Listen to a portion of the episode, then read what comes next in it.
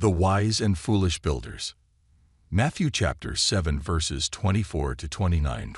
Therefore, everyone who hears these words of mine and puts them into practice is like a wise man who built his house on the rock. 25. The rain came down, the streams rose, and the winds blew and beat against that house. Yet it did not fall, because it had its foundation on the rock. 26. But everyone who hears these words of mine and does not put them into practice is like a foolish man who built his house on sand. 27. The rain came down, the streams rose, and the winds blew and beat against that house, and it fell with a great crash. 28. When Jesus had finished saying these things, the crowds were amazed at his teaching. 29. Because he taught as one who had authority, and not as their teachers of the law. Glory be to God.